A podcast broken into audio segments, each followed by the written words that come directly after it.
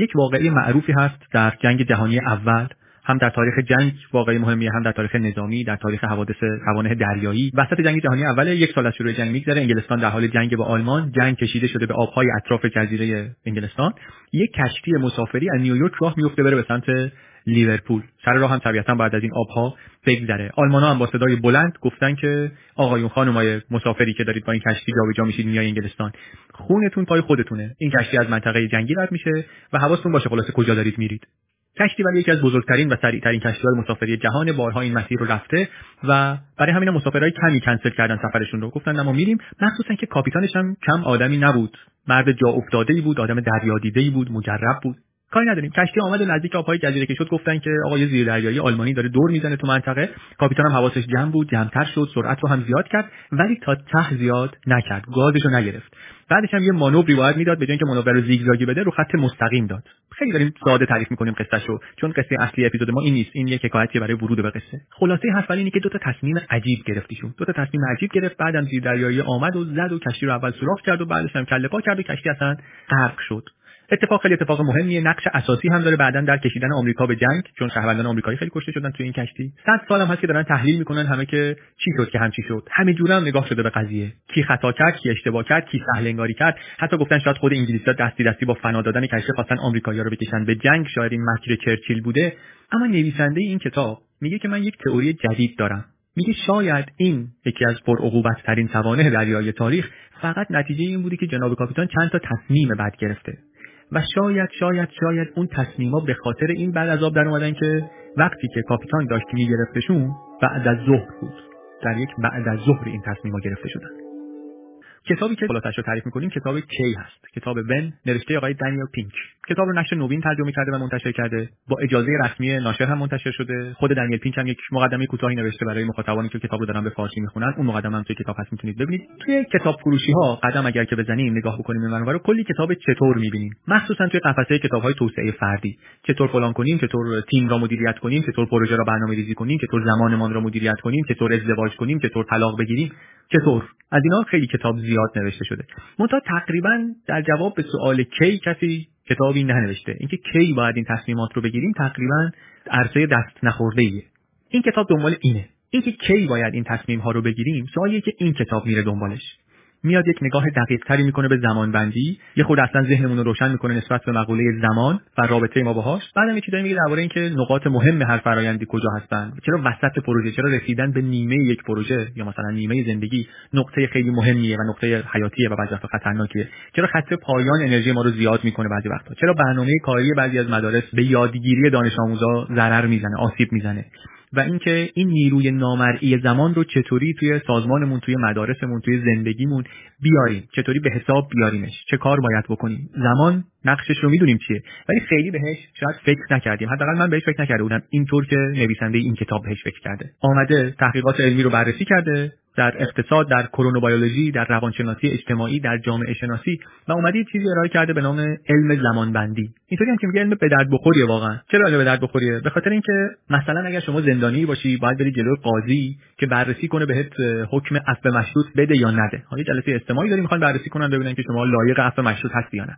نکته که نویسنده پیدا کرده اینه که فارغ از اینکه جزئیات پرونده شما چی هست مهمترین عاملی که تعیین می‌کنه شما عفو مشروط رو می‌گیری یا نه یعنی میای از زندان بیرون یا برمیگردی تو زندان اینه که پروندت در چه وقتی از روز بره زیر دست قاضی؟ این که پرونده شما اول صبح بررسی بشه یا بعد از نهار بررسی بشه ممکنه که زیر و رو کنه اصلا نتیجه رو. حرف عجیبی هم هست. میگه 10 تا پرونده اگه شبیه هم باشن ببرشون جلوی قاضی برای اینکه بخواد حکم بده در جلسه استماع. اون چیزی که تعیین کننده است جزئیات پرونده نیست. سول حکم شما نیست. اون چیزی که تعیین کننده است اینه که الان که دست دست قاضی اول صبح یا بعد از ظهر یا دیر وقته یا چی. زمان مهمه. چون هم حرف حرف زمانه نویسنده از پایه شروع می‌کنه از تعاریف شروع می‌کنه. اولین چیزی رو هم که حواسمون رو بهش جمع می‌کنه اینه که واحدهای زمانی کلا ساختگی هن. یعنی اجداد ما اینها رو درست کردن خودشون. یه واحد طبیعی بوده واحد طبیعی روز بعد این رو شکستنش. چرخه شبانه روز رو هر بار چرخش زمین دور خودش رو بهش گفتیم یک روز بعد از این آمدیم واحدهای دیگر زمان رو درآوردیم. یه چیز بامزه هم که اینجا میگه اینه که میگه که روز یک ریتمی داره یعنی چی؟ یعنی احساسات ما در طول روز یک روندی دارن. یه مطالعه جالبی هم تعریف می‌کنه اینجا. میگه آمدن توییت های ملت رو بررسی کردن. 500 میلیون توییت رو بررسی کردن. 500 میلیون توییت از 2.5 میلیون کاربر توییتر در طول نزدیک دو سال در سرتاسر سر جهان. آمدن اینا رو بررسی کردن ببینن که میشه مود احساسی آدما رو در آورد از تو توییت ها چی میشه فهمید از توش؟ از توی کلماتی که استفاده شده و اینا. ببینیم که مثلا کدوم خوشحالتره کدوم انرژیش مثبتتره کدوم افتاده خورده حس حالش. از این بررسی ها. چیزی که در اومده از توش اینه که اول صبح انرژی بیشتره حس و حال مثبتتره. بعد ظهر که میشه و میگذره بعد از ظهر روحیه ها میاد پایین. بعد غروب که میشه دوباره روحیه ها میره بالا. فرقی هم نمی‌کنه طرف کجا باشه. از آمریکا تا امارات این چرخه روزانه الگوش ثابت بود. برای مؤمنش همین بود برای ملحدش همین بود برای سیاهش همین بود سفیدش همین بود شرق همین بود غرب همین بود وسط هفته همین بود آخر هفته همین بود. خیلی مطالعه جالبیه. یه مطالعه قدیمی شده الان. ولی توی کتاب زیاد ازش صحبت میشه. خیلی نکته مهم و روشنگر و غیر منتظره ای در آورده است توش. که مود انسان ها حس و حال انسان ها انگار واقعا فرق نمی‌کنه که کیان و کجا و چی کار می‌کنن. کمابیش همشون یه جوره یه الگو رو طی می‌کنه. صبح مثبت بعد از ظهر میفته بعد دیرتر که نزدیک به شب می‌کشه دوباره میره بالا. مثبت میشه. اینو داشته باشین. این یه نکته مهمی که کتاب ازش بعدا استفاده خواهد کرد. یه چیز دیگه هم میگه اینم خیلی وقتی که می‌دونیم. می‌دونیم که همه موجودات زنده چه اون تکسلولیه چه موجوداتی مثل ما همه ما یه ساعت درونی داریم. یه ساعت داخلی داریم که این خیلی هم نقشش کلیدیه در اینکه مثلا درست کار کنیم. سه قرن کمابیش شما اینو بلدید این ساعت درونی همون چیزی هم هست که ساعت زیستی ما رو کنترل می‌کنه. مثل گلدونا دیدیم بعضی مثلا صبح که میشه باز میشن برگاشون باز میشه شب که میشه بسته میشن. حتی اگه تو کمد هم باشه نور هم بهش نرسه برنامه روزانهش مشخصه. انگار ساعتش توشه. واسه بقیه موجودات زنده هم همینه واسه ما هم همینه. حالا فرق می‌کنه بین زن و مرد فرق هست بین آدم ها در سنین مختلف تفاوت هست. و یه روند کلی خیلی شبیه. ضمن که جاهایی هم که فرق هست فرق ها قابل پیش بینی هستن.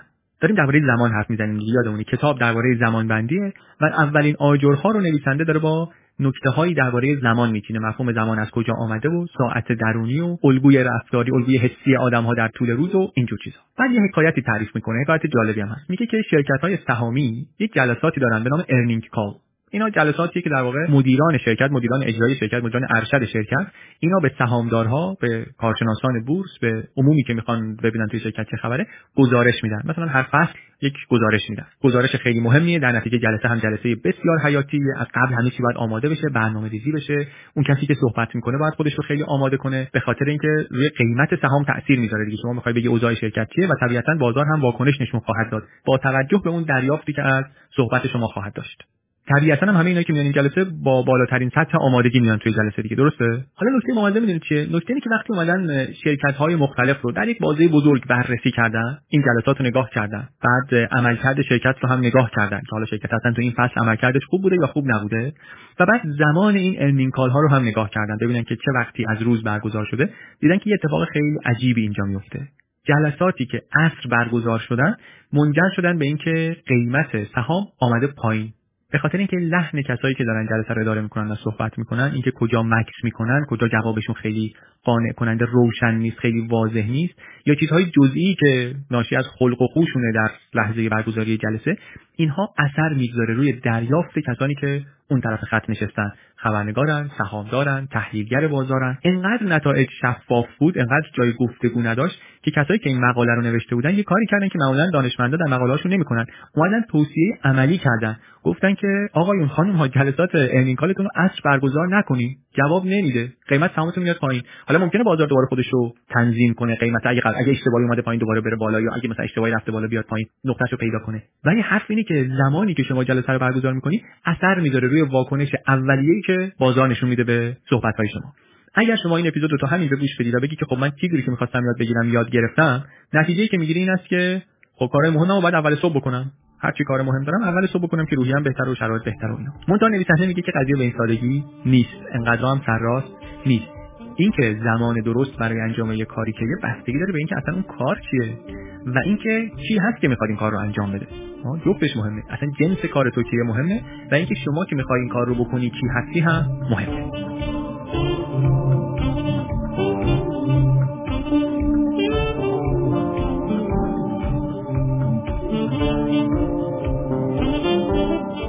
یه کاری کردن دانشمندان حدود یک قرن پیش آلمان هم اول شروع کردن. شروع کردن به بررسی اینکه در طول روز توان ذهنی آدم چه تغییری می‌کنه. سه تا نکته رو ما در این باره می‌دونیم. سه هم نکته های جالبی هستند یکی اینه که توانایی های شناختی ما در طول روز ثابت نیست. یکسان نیست. دو اینکه اینطوری نیست که حالا یه خورده بالا پایین باشه. نه تغییراتش در طول روز شدیدتر از اون چیزی که فکرش رو می‌کنی و سه که اونم خیلی جالب و مهمه این است که بستگی داره به اینکه چه کار داریم می‌کنی یعنی چه کار داریم می‌کنی یعنی اگه کارا رو ببینیم دو نوع. یه سری کارهایی هستن که به تحلیل احتیاج دارن. یه سری کارهایی هستن که شهودی هستن مثلا به بصیرت احتیاج دارن. یه سری کارهای مسائلی که شما برای حلش منطق لازم داری مثلا. یه سری کارهایی که شما برای حلش احتیاج به کشف لحظه ای داری. نیاز داری یه چیزی یهو به ذهنت برسه بگی آ گرفتم چی شد نویسنده میگه که شواهد زیادی ما داریم که نشون میدن که کارهای تحلیلی کارهایی که دقت لازم دارن اینا صبح ها وقت بهتری براشون. هوشیاری در صبح بالاست بالاتر هم میره در طول صبح. سطح انرژی هم همینطور. حوالی ظهر دیگه اوجشه. بعد از ظهر کم کم افول می‌کنه. یه امتحانی رو مثال می‌زنه امتحان سراسری در مدارس دانمارک رو مثال می‌زنه. دانمارک معروفه که مدارسش خوبن و سیستم آموزشیش قویه و کارآمد و اینها. این امتحان کامپیوتریه. منتها چون تعداد کامپیوتر کافی نبوده تصادفی زمانبندی می‌کردن دانش آموزا دو شیفته امتحان می‌دادن. یه عده مثلا صبح امتحان می‌دادن یه عده عصر امتحان می‌دادن. بعد دیدن که اونایی که عصر امتحان میدن نمرهشون پایینتره. انقدری پایینتره که انگار مثلا از یه خانواده فقیرتر اومده باشن. انقدری پایینتره که انگار والدینشون سطح سواد کمتری داشته باشن. انقدری پایینتره که انگار بچه دو هفته مدرسه نیومده باشه. یعنی معنیدار بود اختلافش. پس یه سری کارهایی کارهایی که تحلیلی هستن دقت احتیاج دارن اینا صبح ها مثلا زمان بهتری هستن درش ولی یه سری کارهای دیگه هم هستن اینا کشفی هستن. مثلا دو تا چیزی هستن با هم ارتباطی دارن که این ارتباط مستقیم دیده نمیشه. راه حلای اینجور مسائل معمولا وقتی به ذهن آدم می‌رسه که داره اتفاقا به یه چیز دیگری فکر می‌کنه وقتی که ذهن اونقدر هم دقیق و هوشیار نیست. اینجور کارا کارهایی که عصر براشون وقت بهتریه. پارادوکس عجیبیه بهش میگن پارادوکس الهام inspiration paradox میگن که ابداع خلاقیت وقتی در اوجه که ما حداقل از نظر اون ساعت زیستیمون در اوج توانایی شناختیمون نیستیم. یه خورده اصلا پایینتریم. پس چی فهمیدیم؟ پس فهمیدیم که توصیه کلی این که کار مهمات رو قبل از ظهر انجام بده توصیه خوبی نیست. باید ببینیم کار چیه بعد بر اساس اون تصمیم بگیریم که کی براش وقت بهتریه. منتها مسئله بعدی که گفتیم باید بدونیم اینه که اون کسی که می‌خواد بکنه این کار رو کیه؟ کننده کیه؟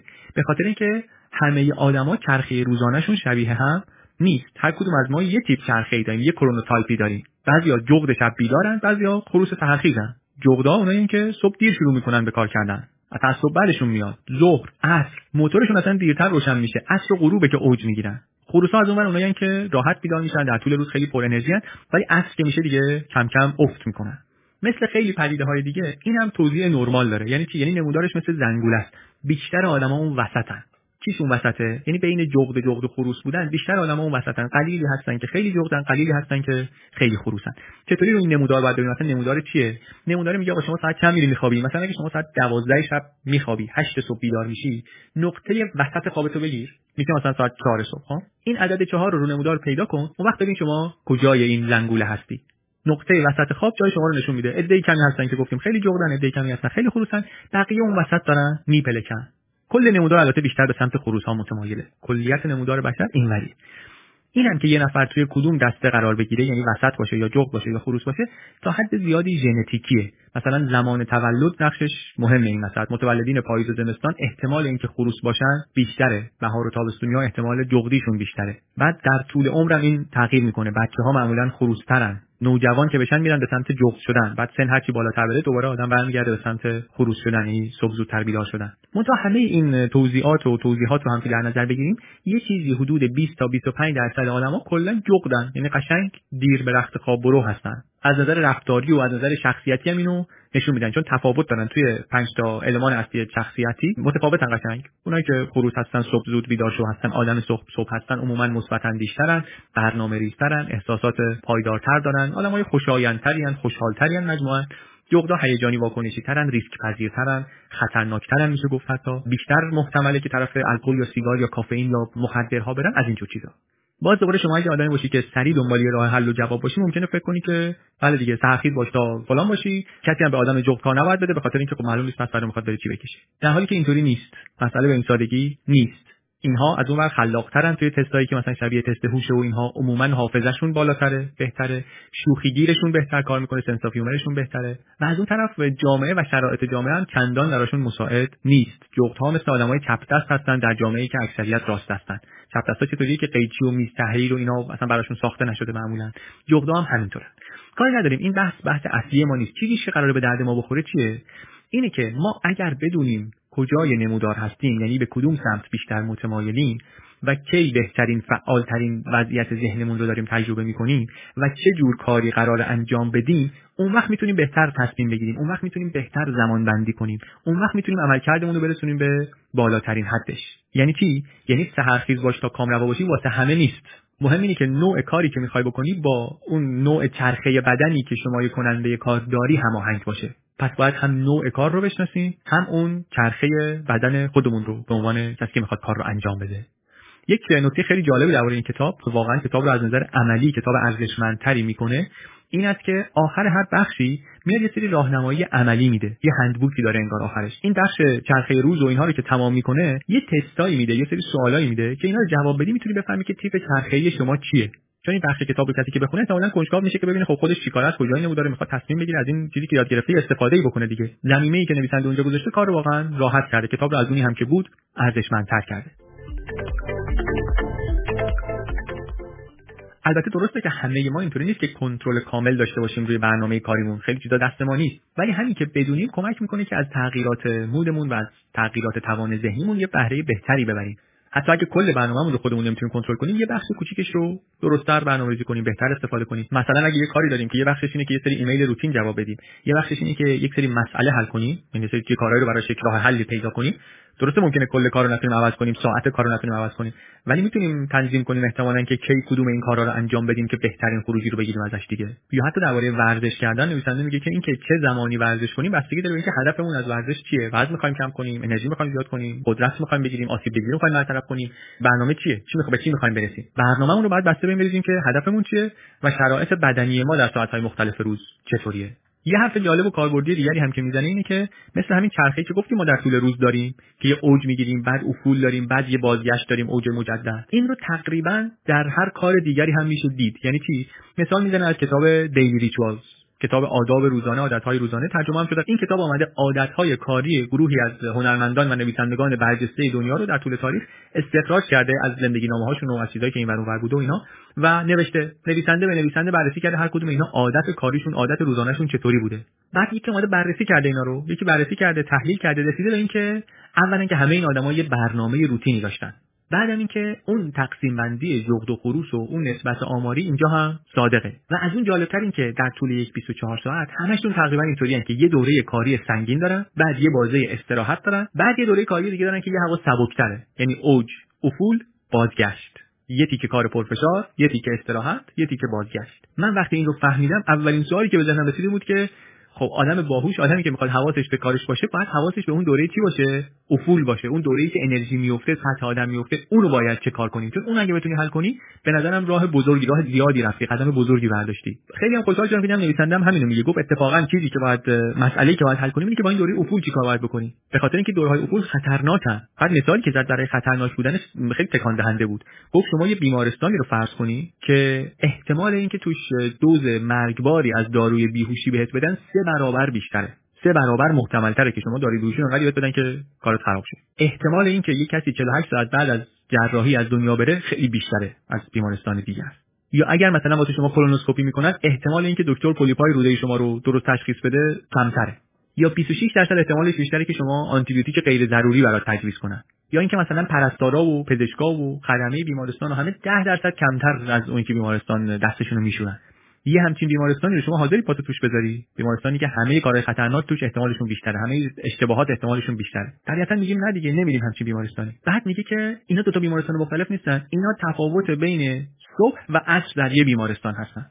یعنی اتفاقی که در عصر میفته در بیمارستان اینه که همین چیزایی که گفتیم. احتمال اینکه شما دوز مرگباری از داروی بیهوشی بهت بدن سه برابره. احتمال اینکه در 48 ساعت بعد جراحی از دنیا بری بیشتره. احتمال اینکه آنتیبیوتیک غیر ضروری بهت بدن 26 درصد بیشتره. یعنی چی؟ یعنی دوره افول خطرناک خطر واقعی داره. بیمارستان وقتی صحبت می‌کنیم می‌فهمیم خطر واقعیه. یا اون جلسه استماع عفو مشروط رو که میگیم می‌فهمیم خطر واقعیه. اگر آدمی هستیم که عدالت برامون مهمه قضاوت اخلاقی حتی برامون مهمه باید به این فکر کنیم که آقای دوره افول ممکنه واقعا اثرات خیلی بزرگی داشته باشه کار کردن توش کار اشتباه توش انجام دادن. چه باید بکنیم با دوره افول؟ چه باید بکنیم؟ یه جواب کلی اینه که استراحت کنیم زنگ تفریح بگیریم. بریک داشته باشیم. توضیح هم میده میگه این بریک ها لزوما زنگ تفریح نیست. بعضی وقتا یه وقفه برای اینکه تمرکز بگیریم. مثلا میگه توی اتاق عمل وقتی که بیمار آماده است تیم جراحی می‌خوان کارو شروع کنن قبل از اینکه شروع کنن به کار رسم اینه که یه قدم میرن عقب خودشون رو معرفی می‌کنن از روی برد اطلاعات بیمار رو تکرار می‌کنن. این عملی که می‌خوایم انجام بدیم اینه مشکل اینه و هر کدوم سی ثانیه درباره کاری که باید بکنن صحبت می‌کنن توضیح میدن. بعد عمل رو انجام میدن و قبل از اینم که عمل تمام بشه قبل از اینکه مریض رو ببندن دوباره همین کار رو تکرار می‌کنن. بعد میگه این وقفه کوتاه این که با حواس جمع موارد مهم رو یه مروری با هم بکنن باعث میشه که نرخ مرگ و میر بعد از عمل و خطاهای جراحی خیلی چشمگیر کم بشه. این وقفه وقفه که باهاش تمرکز می‌گیری. یا نوع دیگر وقفه رو که ازش صحبت می‌کنه وقفه استراحت زنگ تفریحیه. مثلا اون مدرسه های دانمارک بود گفتیم که بچه‌ها صبح امتحان میدن جوابشون یه طور اونایی که اصلا امتحان میدن یه طور دیگه میگه فهمیدن اگر یه زنگ تفریحی داشته باشن که یه آب میوه‌ای بخورن اون وسطش این فاصله ای که بین دو تا نتیجه بود کم میشه. حتی توی سیستم قضایی هم. میگه دیدن که اگر تو اون دادگاه اصل مشروط قاضی یه وقفه استراحت ریزی یه زنگ تفریحی داشته باشه شرایط دوباره به شرایط عادی میشه انگار در ذهن و روان قاضی. توضیح هم میده نویسنده که زنگ تفریح خوب چطوریه؟ یعنی اصلا زنگ تفریح چطوری باشه بهتره. اولش هم میگه میگه زنگ تفریح همین که باشه از نبودنش بهتره. یعنی استراحت معمولی که این شرایط رو نداشته باشه هم بهتر از استراحت نداشتنه.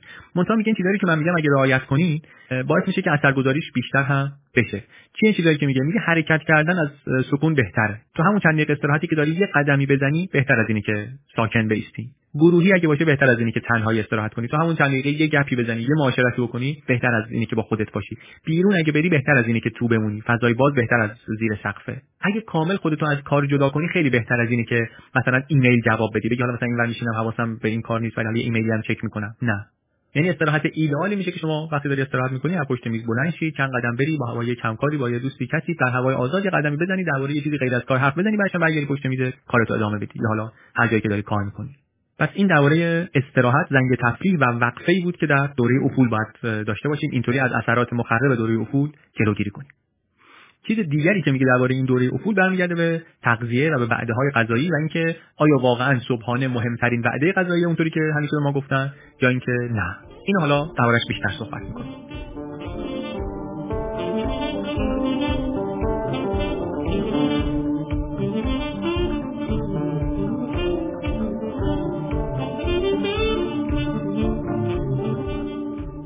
گفتیم که می‌خوایم برنامه روزانهمون رو تا جایی که می‌تونیم با چرخه طبیعی روز خودمون و جنس کارمون تنظیم کنیم هماهنگ کنیم. از جمله کارهایی که گفتیم باید بکنیم اینه که دوره افول روزمون رو ازش درست استفاده کنیم. حواسمون به مخاطراتش و اتفاقاتی که اونجا میفته باید باشه.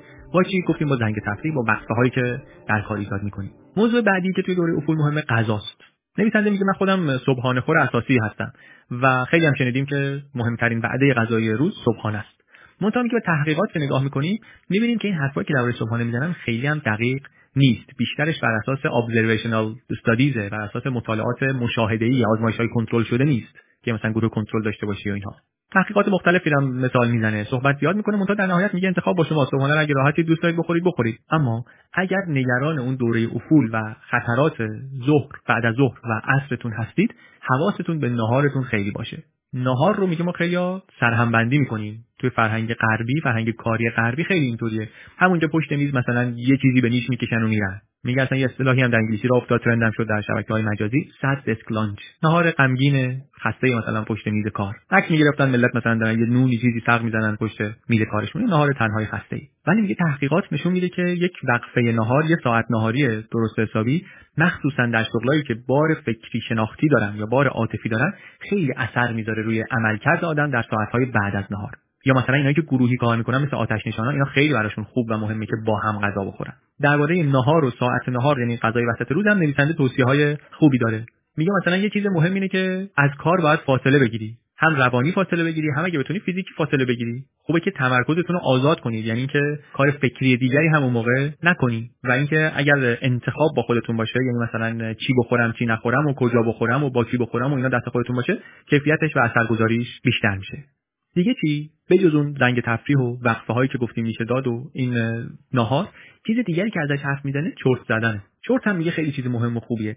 اوایل قرن 21 میگه دولت اسپانیا اومد سیستا رو رسما تعطیل کرد. قرنها رسم بود که در اسپانیا سر ظهر می‌رفتن خونه همه از سر کار. یه غذایی در جوار خانواده میخوردن و اگر پامیداد یک چرتی هم می‌زدن و بعد برمیگشتن سر کار. منتها چند سال پیش دولت اومد گفتش که نه ما می‌خوایم اینو جمعش کنیم. خیلی هم میگه سر و صدا شد. آمریکایی‌ها خیلی استقبال کردن که بله اینا بالاخره مدرن شدن و اینها. سیستا البته تا جایی که من دیدم و شنیدم همچنان در جنوب اروپا برقراره. حالا ممکنه خونه نرن ولی ساعت نهاری خیلی مفصل و طولانی برقراره. هم در اسپانیا هم در خیلی جاهای ایتالیا. فقط هم البته توی فرهنگ اونا نبوده. نویسنده هم فرهنگ کره رو مثال می‌زنه که خیلی جدی اینو داشتن. هم فرهنگ و سنت اسلامی رو که ما باهاش آشناتریم. می‌خوره احتمالاً به ساعت نماز و اینها.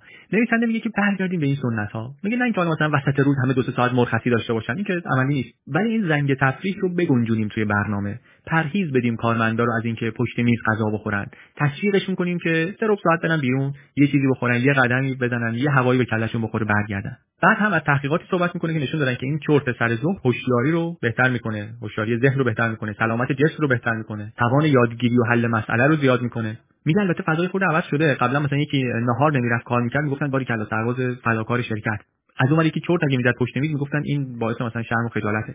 ولی یه خود اون فضا تغییر کرده میگه بیشترم باید تغییر کنه. میگه من خودم از اون آدمایی بودم که از چرت سر ظهر بدم میآمد. یه وقتایی البته خب خیلی خسته می‌شدم دیگه می‌رفتم. منتها کلا بدم میآمد. علت اینم که بدم میآمد این بود که بعدش که بیدار میشید واقعا چرک اون حالش. اون کرختی و گیجی بعد از بیدار شدنش که نمی‌دونی صبح شب حالت اصلا حال جنگ واقعا. اینو میگه که خیلی بعدم میومد ازش و برای همین از چرت بعد خوشم نمیومد ولی میگه بعدا فهمیدم که اشتباه چرت می‌زدم. میگه خوابیدن اون وقتی انقدر هزینه داره که طولانی باشه. مثلا شما حالا از نیم ساعت تا یه ساعت و نیم اگر که بخوابی بعدش بله به اون مصیبت گرفتار میشی.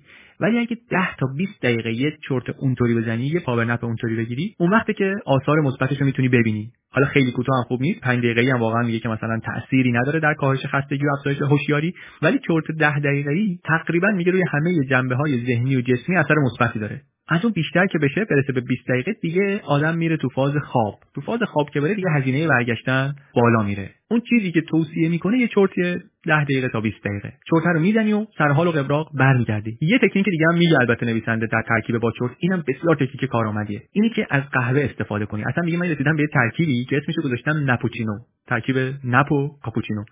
میگه شما 200 میلی گرم کافئین رو با این چرت باید ترکیب کنی. یعنی چی؟ کافئین یه خود طول می‌کشه که اثر کنه و بیاد توی گردش خون و اینا دیگه. میگه شما قهوه رو درست کن و برو به چرت.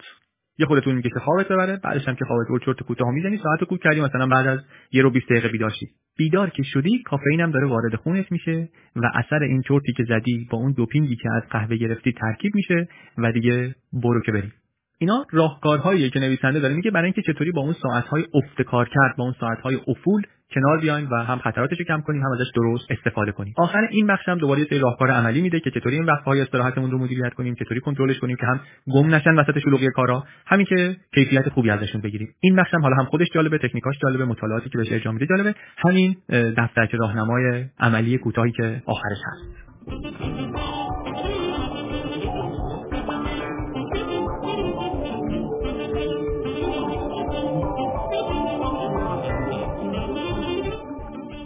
تا اینجای کتاب نویسنده درباره چرخه روز صحبت کرده و اینکه بدن ما چطوری در این چرخه کار می‌کنه و اینکه روز کلا چطوری کار می‌کنه و این صحبت ها موضوع بعدی اینه که حالا بیایم به کلیت یک کار نگاه کنیم یک پروژه مثلا یک مشق یا یک عمر. این یک شروعی داره پایانی داره و نقطه میانی داره. اینا هر کدوم یه ویژگی هایی دارن از نظر زمانی که ما باید بهشون توجه کنیم.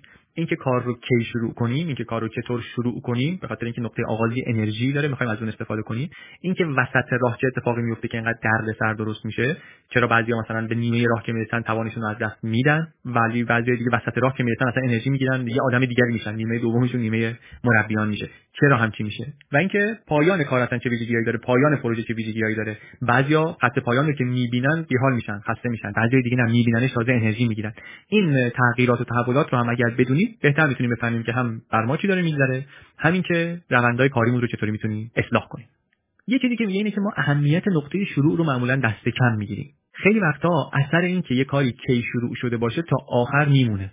مثلا دیدن که نوجوان ها در مدرسه عملکردشون خوب نیست. یعنی در مقایسه با دوره های قبلی افت می‌کنن.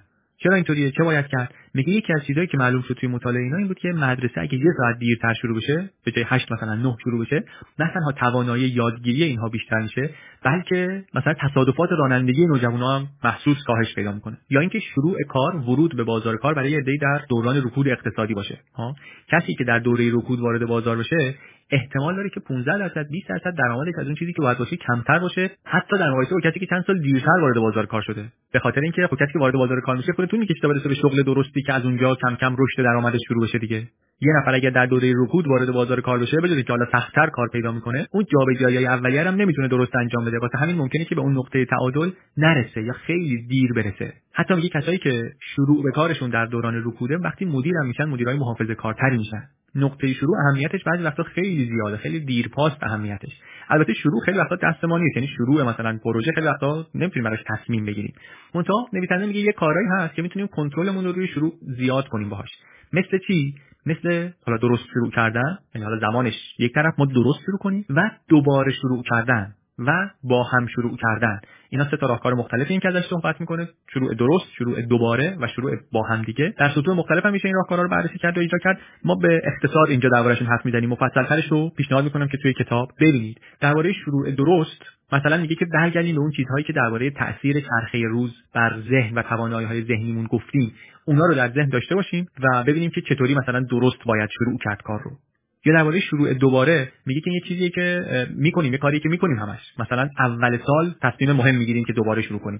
یا روز تولدمون واسه سال آینده نقشه می‌کشیم. این تاریخ ها اثر می‌ذارن روی ذهن ما روی روان ما. اینا بازی ما هستن برای شروع دوباره.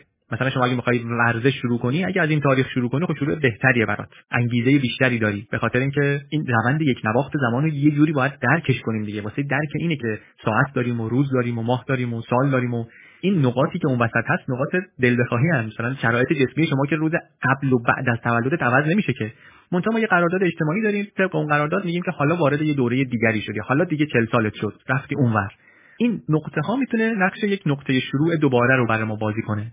توی اون قسمت راهکارهای عملی اینجاش یه لیستی میده از تاریخ‌های قابل استفاده. میگه که این لیست رو نگاه کنین اگه تصمیم مهم می‌خواید بگیرین من 68 چیز رو اینجا فهرست کردم می‌تونید از این نقطه شروع کنید از این روز شروع کنید. منم یه دونه اضافه می‌کنم. یکی رو نویسنده گفته روزی که فردای روزی که این کتاب رو تمام کردید منم میگم فردای روزی که این اپیزودو شنیدید. اونم بالاخره یه تاریخی دیگه یه کاری می‌خواید بکنید از اون تاریخ هم میشه شروعش کرد. پس با اون 68 تایی که نویسنده گفته ما هم گفتیم شد 69 روز. 69 تاریخ وجود داره که شما می‌تونید از اینا استفاده کنید برای شروع دوباره. یا شروع با هم اینم بازی که از چیزایی که ازش حرف می‌زنه. شروع با هم یعنی اینکه مثلا در نقطه شروع ببینیم چه خطری وجود داره و اون ریسکش رو با با هم شروع کردن بگیریم. مثلا میگه یه چیزی بود به اسم July effect اثر جولای. فارغ التحصیلای پزشکی وقتی که وارد دوره رزیدنتی می‌شدن توی بیمارستان ضریب خطا یهو می‌رفت بالا. یا در انگلستان می‌گفتن August killing season فصل کشتار August. راهکاری که بعدم براش پیدا کردن این بود که به اینکه رزیدنت بیاد مثلا یهو با مسئولیت روبرو بشه رزیدنت بیاد توی یک تیمی که تو اون تیم دکترا و پرستارای با تجربه هم هستن تیمی کار می‌کنن خطا کم بشه تا پزشک جوان هم تجربه به دست بیاره. با هم شروع کردن مشکلات شروع رو کم می‌کنه. یا اینکه مثلا میگه دیده بودن که پدر مادرایی که برای اولین بار بچه دار میشن خیلی مشکل دارن. بالاخره سر کله دادن با نوزاد سخت هست. بی تجربه هم هستن. سختی کارشون بیشتر میشه. یه برنامه های حمایتی هست در بعضی از کشورها که در این دوران شروع یه مراقبت ویژه میدن. یه پرستاری منظم سر می‌زنه. یا اینکه مثلا اینا میرن پیش پرستاری مشکلات رو بررسی می‌کنن. روند تغذیه رو بررسی می‌کنن. مسائل خواب رو. هر چیزی که پدر مادر نمی‌دونن. و گیج می‌زنن دربارش اینها رو با کمک پرستار و مشاور اینا بررسی می‌کنن. خیلی هم اطلاعات طبیعتا جمع می‌کنن از توش و وقتی که بررسی می‌کنن می‌بینن که بله نرخ مرگ مسائل مربوط مشکلات رفتاری کیفیت تغذیه خانواده اینا همه بهبود پیدا کرده بر اثر از جمله بر اثر این برنامه ها سلامتی بچه‌م بهتر شده یادگیریش هم بالا رفته واکسن هم بیشتر می‌زنن مادرها هم بعدا بیشتر تونستن برگردن برن سر کار به خاطر اینکه با هم شروع کردن. اثرات شروع ناموفق رو اینطوری کم کردن. به همین شکلی که درباره شروع صحبت کردیم کتاب به نقطه میانی نقطه وسط کار هم می‌پردازه به پایان کار هم می‌پردازه. درباره وسط کار میگه که اولین چیزی اینه که اصلا حواسمون باید بشه که چه نقطه‌ای وجود داره. نقطه وسط نقطه خیلی مهمیه. توجهمون خیلی وقتا بهش کمه. بعد میگه برای که در اون نقطه وسط جون بگیری فکر کن عقبی. فکر کن از برنامه عقبی فکر کن از رقیبات عقبی. عقبی ولی فقط یه خورده عقبی. به جنبی رسیدی. این حال به جنبی رسیدی میگه فشفشت رو روشن می‌کنه واسه ادامه مسیر. اینم به نظرم خیلی راهنمایی خوبی بود. درباره پایان هم حرفای جالبی می‌زنه راهنمایی های عملی خوبی داره. مثلا از این میگه که آدما توی آخرین سالهای دهه های مختلف عمر سعی می‌کنن معمولا که به یه دستاوردی برسن. یه فشار اضافه میارن که به چیزی برسن. تو 29 سالگی یا 39 سالگی یا 49 سالگی دهه رو می‌خوان یه پله جلوتر یا بالاتر تموم کنن بهتر تموم کنن. یک شاهدی که میاره اینه که تعداد کسانی که اولین ماراتونشون رو مثلا توی هر کدوم از این سنها میدوئن از سالهای قبل و بعدشون بیشتره. برنده هاش هم بیشترن. تونتر هم یعنی میدوئن اینا. البته خودکشی هم بیشتره توی 29 39 49 خیانت هم بیشتره. نزدیک خط پایان یعنی آدمای یه زور دیگه میدن حالا این خط پایان ممکنه پایان پایان نباشه پایان یک دوره ای باشه ولی این خصوصیت رو داره.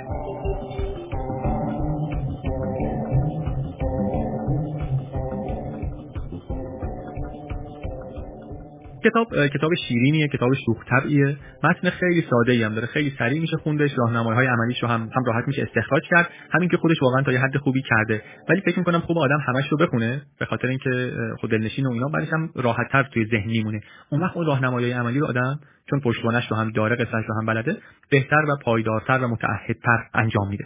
از اون کتابایی که کمک می‌کنه یک مقدار هوشمندانه تر کار کنیم. ما که بالاخره داریم کار می‌کنیم داریم زندگی می‌کنیم یکم بهتر زندگی کنیم. در این دریای زندگی که ما صبح به صبح می‌زنیم به دلش موجهایی هستن که میان سمت ما. بلند و کوتاه و شدید و ضعیف و نویسنده میگه ممکنه شما بگید که من بی‌توجهی می‌کنم به اینها. من کارم رو می‌کنم. میگه من خودم هم قبلا همین رو می‌گفتم. ولی تو این کتاب دارم میگن که اینا رو می‌تونیم سوارشون بشیم. می‌تونیم مثلا موج سواری کنیم روی اینها. خیلی به نظرم تعبیر خوب و درستی آمد. واسه خود منم این کتاب همین بود کارش. حواسم رو به زمانبندی کارهام و روزهام و خانوادم جمعتر کردیم مقدار و امیدوارم واقعا برای شما هم همینطوری باشه و همین کار رو بکنه. آخر کتاب یک لیست خوبی هم داره که اگر به بعضی از موضوعاتی که اینجا مثلا مطرح شده علاقه‌مند هستید کجا می‌تونی بری بیشتر بخونی؟ خود نویسنده خیلی تمیز و مرتب آمده این لیست درست کرده. از جمله کتابایی هم که بهش ارجاع داده همون کتاب عادت‌های روزانه است آداب روزانه است. اپیزود رو با یک نقل قولی ببندیم. نویسنده میگه که اینطوری نیست که زمان فقط مهم باشه نه. اگه می‌خوای حق مطلب ادا بشه باید که زمان همه چیزه اصلا. اصلا چیزی به جز زمان نیست. همه قصه سر همین زمانه.